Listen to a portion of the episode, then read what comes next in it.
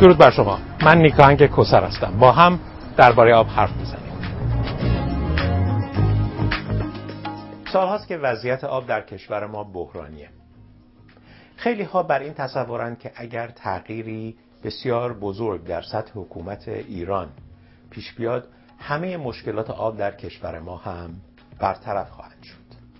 این بدون در نظر گرفتن این هست که ما در دوره هستیم که آثار تغییرات اقلیمی و شواهد اون نگران کننده است و میزان تبخیر در بسیار از مناطق افزایش یافته نظم بارندگی تغییر کرده و میزان برفی که در مناطق مختلف در کوهستان می اومده هم متغیر بوده و نمی‌توان روی اون محاسبه کاملا قطعی داشت. که حتما مطمئن باشیم برفرض در کوهرنگ در طول سال حتما زخامت برف چهار متر خواهد بود یا در البرز در نقاط مختلفش حتما پنج متر برف میاد و ما نگرانی بابت تابستان نخواهیم داشت. یا در مناطق مختلف حوزه کارون مطمئن باشیم که این میزان برف حتما وجود خواهد داشت. در نظر بگیرید که از بین رفتن یخچال ها اطمینان به تأمین آب برای رودخانه ها رو کاهش میده. وقتی در کشوری مانند آلمان شاهد این باشیم که کاهش میزان برف باعث شده باشه در مقاطعی رود پرآبی مانند راین کم آب شده باشه و در زمانهایی در محدوده کارلسروه چیزی نزدیک مرز آلمان و فرانسه برخی می‌گویند که میزان آب اونقدر کم شده بود که حتی می‌شد راه رفت از این سمت و به طرف دیگر رودخانه و مرز رسید. خب این یعنی که در خیلی از کشورهای دنیا محاسبات اولیه در مورد رودها و رودخانه تغییر کرده. حالا اگر ما بخوایم برای آینده برنامه ریزی کنیم و اصطلاحا فورکست یا پیشنمایی ارائه بدیم. بایستی واقعیت ها رو در نظر بگیریم. واقعیت ها این هست که میزان برف در کشور ما مثل گذشته نخواهد بود. به دلیل افزایش گرمایی که شاید هستیم ممکن است هر از گاهی میزان بارندگی در جایی حتی خیلی بیشتر هم بشه. اما این بارندگی ها تبدیل به آبی نخواهند شد که رودهای ما رو در تمام سال بتونن زنده نگه دارن.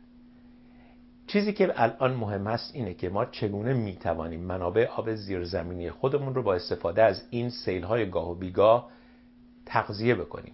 سفره های آب زیرزمینی بدون اینکه ما بخواهیم هم تغذیه می شوند اما وقتی برداشت آب از میزان تغذیه فزونتر باشه ما دچار یک کسری خواهیم بود. کسری که الان در سفره آب زیرزمینی هست بسیار نگران کننده است. در کاری تحقیقی که در بخشی از انتشارات نیچر اخیرا منتشر شد از سوی کارشناسان ایرانی مقیم ایران و خارج از کشور میزان نگرانی ها از وضعیت سفره آب زیرزمینی به نمایش در اومده اینها تازه بر اساس ارقام وزارت نیرو ارائه شده. اگر صحبتی که دکتر ایسا کلانتری چند مدت پیش کرد و گفت که میزان تغذیه آبخانهای ما چیزی حدود 19 میلیارد متر مکعبه و میزان برداشت ما از آبخانها چیزی حدود 50 میلیارد متر مکعب. یعنی ما بالغ بر 30 میلیارد متر مکعب در سال کسری خواهیم داشت. و این اختلاف اندازه برداشت آب یعنی برداشت از منابع آب غیر تجدید پذیر به عبارت دیگر ما داریم از ذخایری که در طول هزاران سال در سفره آب زیرزمینی ما جمع شدن استفاده می‌کنیم برای کشاورزی که کشاورزی بهینه هم نیست. وقتی بخش قابل توجهی از منابع آب کشور برای کشاورزی استفاده میشن و ما برنامه برای جلوگیری از اطلاف غذا نداشته باشیم این خطرناکه. وقتی ما برنامه برای استفاده از پسابها برای جبران این آب از دست رفته نداشته باشیم این خطرناکه. و وقتی کشاورزی ما بدون توجه به مصرف آب مدیریت میشه این یعنی نابودی تدریجی سرزمین. ممکنه فکر کنید که بایستی برای تأمین آب برای کشاورزی از نقاط دیگر آب رو منتقل کنیم. فکر می‌کنید این کار انجام نشده؟ اگر نگاه بکنید که از دهه سی شمسی آب از حوزه کارون دزدیده شد و به حوزه زاینده رود رفت. ببینید چه اتفاقی در اونجا افتاد. در حوزه زاینده رود بسیاری از مناطقی که یا مرتع بودند و یا زمین های کشاورزی دیم اونها را تبدیل کردن به زمین های تحت آبیاری و به جای کاشت محصولاتی که آب کمتری مصرف می‌کنن اومدن و برنج و یونجه رو هم اضافه کردن و برنجکاری گسترده در حوزه زاینده رود یعنی مصرف بیشتر منابع آب. و بعد هم زمانی که آب کم اومد اومدن آب بیشتری رو منتقل کردن. اما آب بیشتر از کدام حوزه؟ از حوزه کارون بزرگ یعنی از دز و کارون. اگر قوانین اجازه نمی‌داد اومدن قوانین رو تغییر شکل دادن و از دهه 80 شمسی این امکان به استانها داده شد که بیان آب رو از درون استان منتقل کنن. اما از چه حوزه ای؟ وقتی چشملنگان و خدنگستان از حوزه دز که بخش از حوزه کارون بزرگ هست رو بیایم آبش رو تخلیه کنیم و ببریم سمت زاینده رود که مثلا کشاورزی زاینده رود و حوزه زاینده رود تقویت بشه نتیجهش کم شدن منابع آب کارون بزرگ است. و وقتی کارون بزرگ آبش کم بیاد چه اتفاقی میفته؟ یک اتفاق بسیار ناگوار. به هم خوردن تعادل میان کارون و خلیج فارس. پیشروی آب شور خلیج فارس به محدوده رودخانه و شور شدن آبهای زیرزمینی در محدوده دلتایی کنار خلیج فارس. در نظر بگیرید که وقتی که آب رو از خلیج فارس بیان بردارن ببرن در جازموریان و بخوان جازموریان رو تبدیل به یک دریاچه بزرگ بکنن. حالا آب رو می‌خوان در خلیج فارس شیرین بکنن یا اینکه در جازموریان نمک رو جدا بکنن. این نمک رو چطوری می‌خوان جدا بکنن؟ هزینه جدا کردن نمک برای تولید یک متر مکعب آب بنا به گفته دکتر سلیم ذکری از سازمان خاروبار جهانی در همین کنفرانس روزنبرگ که هفته پیش برگزار شد چیزی حدود پنج دلار برای شیرینسازی یک متر مکعب خواهد بود. یعنی در نظر بگیرید که هزینه این میزان نمک رو جدا کردن چقدر زیاده. طرف دیگر ماجرا این هست که اگر آب شور رو ما منتقل بکنیم به جازموریان خب جازموریان رو نابود کردیم. اگر برنامه برای جدا کردن نمک نداشته باشیم شورابه‌ای که تولید میشه از نمک زدای آب دریا و انتقال آب شیرین به جازموریان یعنی باعث شورتر شدن خلیج فارس خواهد شد. بنا به آمار و گزارش های علمی که ارائه شده میزان شوری آب در محدوده کشور قطر بین 35 گرم در لیتر تا 58 گرم در لیتر بسته به فاصله نسبت به اون ساختارهای نمک زدایی متغیر هست. کدام آبزی رو شما می‌شناسید که می‌تواند در شوری 55 تا 58 گرم در لیتر زندگی کنه؟ حتی بسیاری از آبزیان وقتی شوری آب دریا از 40 گرم در لیتر بیشتر بشه سعی می‌کنن مهاجرت بکنن به مناطقی که آب نمک کمتری داره. از طرف دیگر نمک زدایی از آب دریا فرایندی گرمازا هم هست و آب بسیار داغی که حاصل نمک زدایی هست رو وقتی برمیگردونن به دریا مناطقی خواهیم داشت که هیچ جانداری نمی‌تونه در اونها زندگی کنه و زمانی که آب شور بسیار داغ بخواد مخلوط بشه با آب دریا یک فرایندی هست که چند ساعت و یا چند روز حتی ممکنه طول بکشه. به همین واسطه هست که تداوم این فرایند یعنی نمک از آب دریا و برگردوندن شورابه داغ باعث شده زونهای غیر حیاتی و بی حیات رو ما داشته باشیم در محدوده خلیج فارس. حالا آثار نمک از آب دریا به واسطه عملکرد کشورهای خلیج فارس باعث شده است که از منظر محیط زیستی اینجا جای بسیار نامید کننده باشه. برخی می‌گویند خب چرا کشورهای عربی این حق رو داشته باشند و ما ایرانی ها نداشته باشیم؟ سوال ظاهرا درستی است. اما اگر در نظر بگیریم که خیلی از کشورهای حاشیه جنوبی خلیج فارس باید به کل نمک زدایی رو یا متوقف بکنن یا محدود بکنن و ما نیز نباید اضافه بشیم به اون روند خب اینجا مسئله دیگر پیش میاد. حالا فرض کنیم از خلیج فارس نخواهیم آب شیرین شده رو منتقل بکنیم به جازموریان بیایم از دریای عمان منتقل کنیم که دریای عمان خصلت اقیانوسی هم داره به اقیانوس هند متصل هست و بسته نیست مانند خلیج فارس.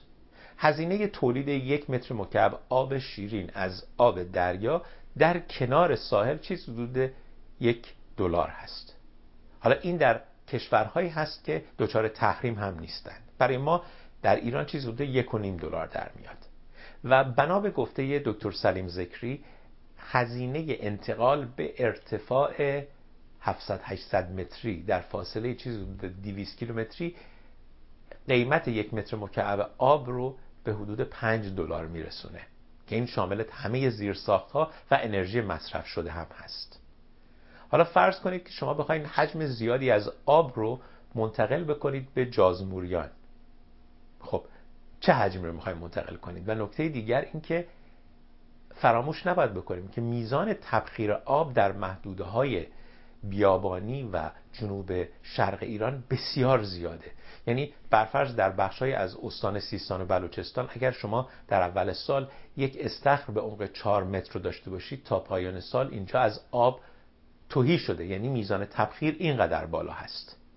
چه مقدار آب رو شما می‌خواین در یک جای وارد کنید که عمق کمی داره و می‌خواید اون رو هم چنان زنده نگه دارید این جازموریان رو و تازه از آب جازموریان منتقل بکنید مازادش رو به کویر حالا این دوستان اعتقاد دارند که بیایم این آب رو هم از کویر منتقل بکنیم به دریای مازندران که مشکلات کمبود آب دریای مازندران هم حل بشه.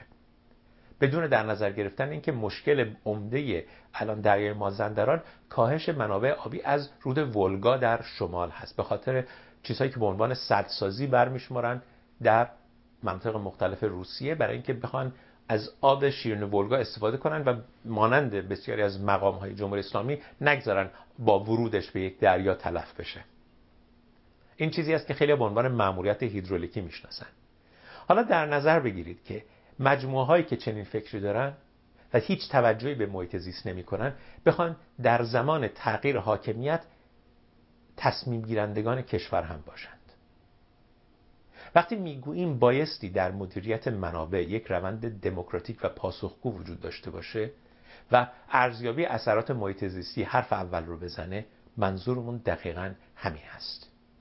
ضعف بزرگی که ما در میان بسیاری از سیاسیون و تصمیم گیرندگان و کسانی که دورشون هستند داریم بیتوجهی به واقعیت های محیط زیستی است. و این بیتوجهی آثار منفیش رو بر روی کشور ما مدت هاست که گذاشته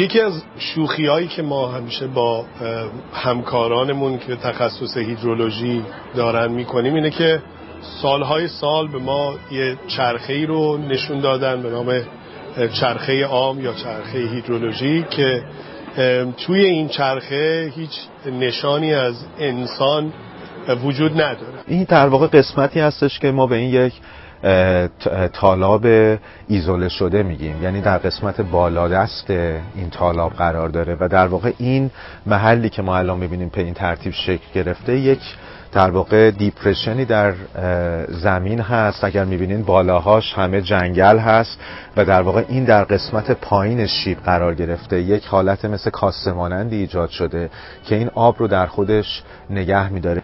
این یخچال های طبیعی این یخ های عظیم درسته به نظر بی حرکت به نظر می‌رسن. ولی اینها مثل رودخونه های میمونن که خیلی آرام حرکت می‌کنن. حرکتشون به نظر نمیاد. بعضی از اینا راحت ده دوازده متر در روز جابجا جا میشن. نکته ای که خیلی وقتا مخفول میمونه در مدیریت منابع آب زیرزمینی به دلیل ماهیت فیزیکی این این مدل ذخایر هست. ببین در آینده هوا گرمتر خواهد شد و در نتیجه رطوبت هم بیشتر خواهد بود توی هوا. و این رودخانه جوی چی هستن؟ جایی که در واقع flux رطوبت خیلی زیاده. یعنی به زبون ساده بخوایم بگیم جایی که سرعت باد زیاده رطوبت هم زیاده. و این دوتا اگه با هم بیان و در واقع طول اون از عرضش کمتر بشه جایی که میزان انتقال رطوبت خیلی زیاده توی هوا به اون میگیم ما رودخانه جوی. چرا؟ چون که طولش از عرضش کمتره و آب بخار آب زیادی توش هست و تشابه سازی کردن اونو به رودخانه‌ای که روی زمین هست در واقع به خاطر این اسمشو گذاشتن رودخانه جوی. در کشور ما خیلی راجع به سدسازی و انتقال آب صحبت میشه. کار، کارهای زیادی شده پروژه های زیادی اجرا شده که بعضی از اونها به مرور زمان نشون داده شده که الزاما نیاز زیادی هم برای اونها وجود نداشته.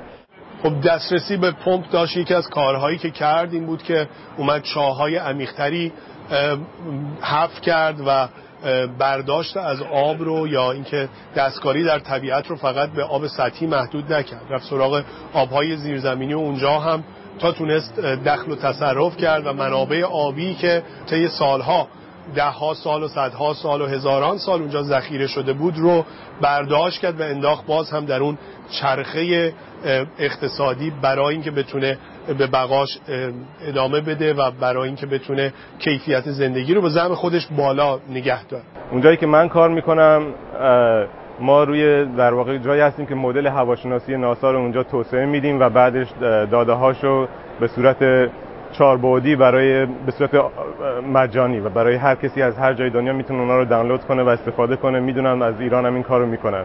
پژوهشگران امیدوار بودن که گرم شدن زمین رو بتونیم به حدودا یک و نیم درجه محدود کنیم تا آخر این قرن.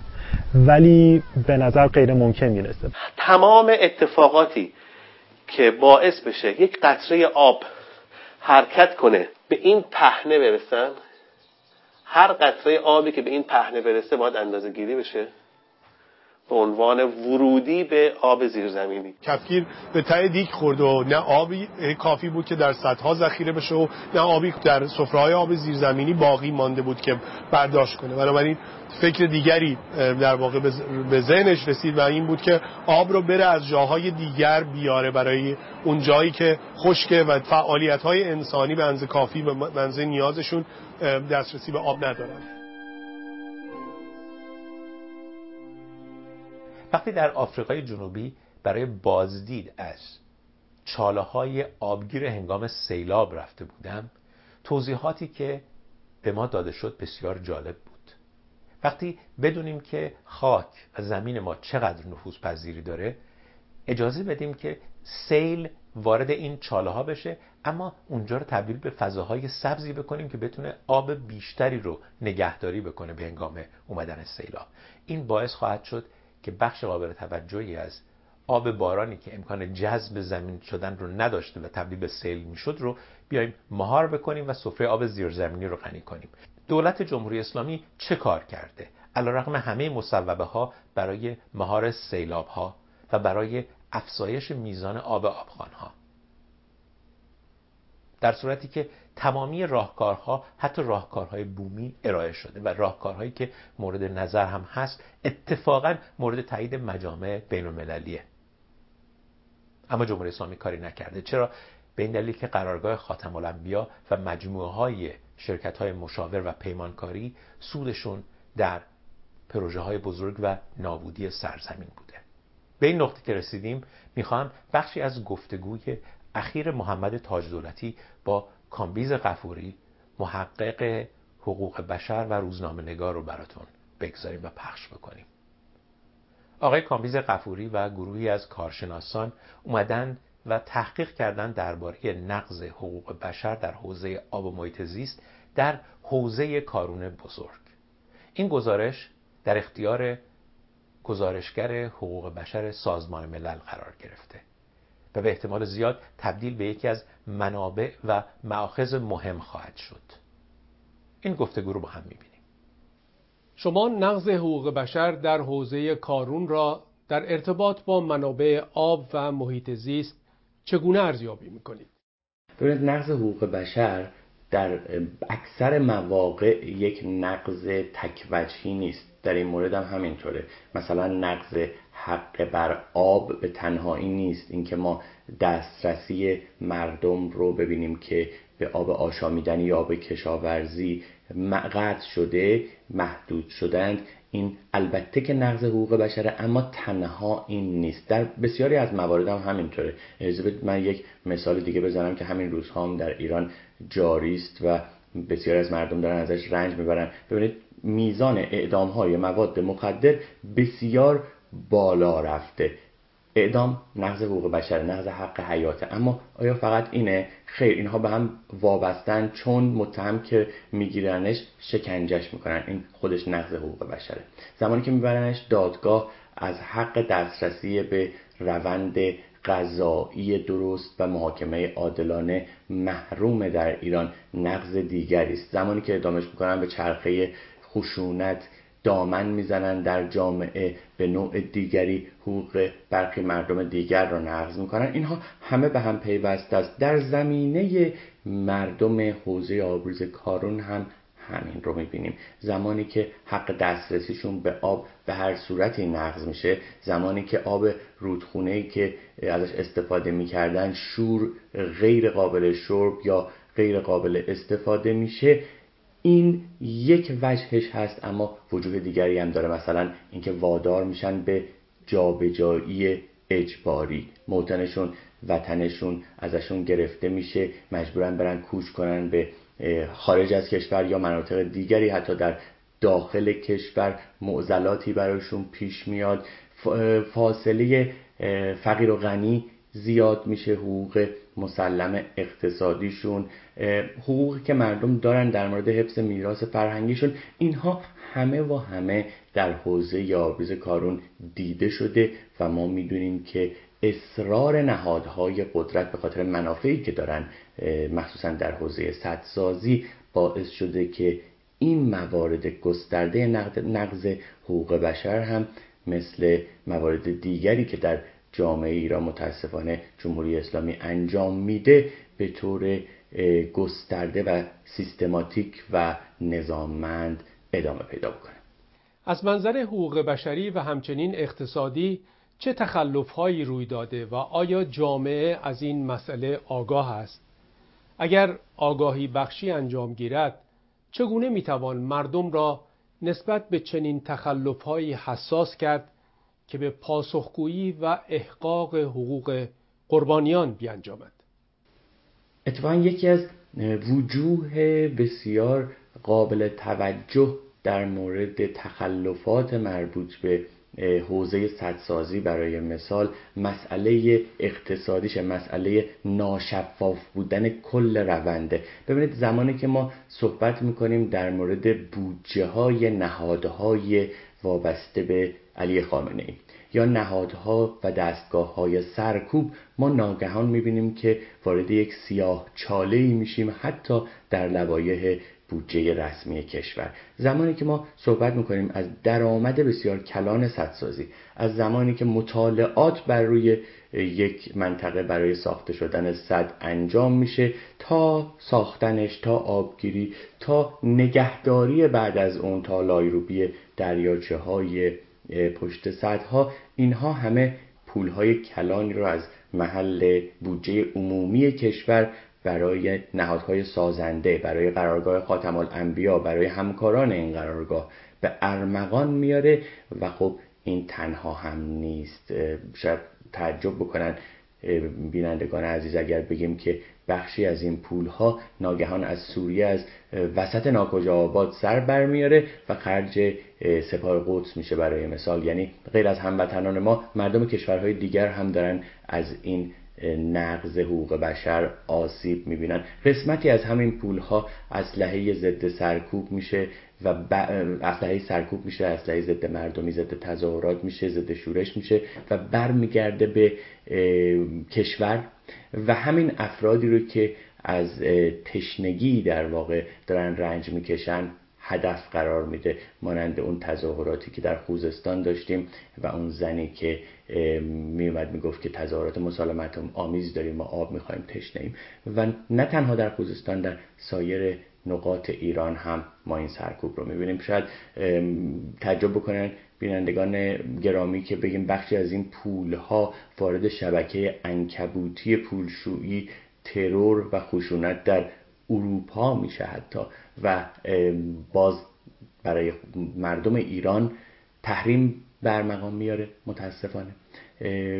هدیهش به مردم ایران فشار بیشتره و اینها همه و همه موارد تخلفن. اینکه چگونه باید در برابر اینها واکنش نشون بدیم به نظر من از همه مهمتر ثبت موارد حقوق نقض حقوق بشره.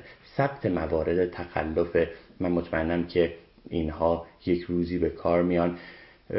مردمی که شاهد این موارد نقض هستن اونهایی که در اداراتی کار می‌کنن اسنادی دارن اونهایی که می‌بینن در محل هستن و می‌بینن که چه بلایی داره بر سر محیط زیست میاد و مواردی ماننده اون می‌تونن با سازمان ها و افرادی که بهشون اعتماد دارن تماس بگیرن و اینها رو به نوعی ثبت بکنن. ثبت اینها کمک می‌کنه برای پاسخگو کردن ناقضان حقوق بشر.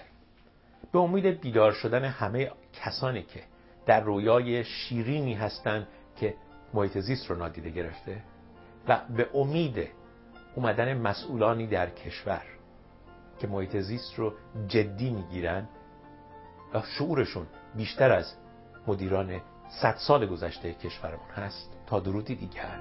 بدرود.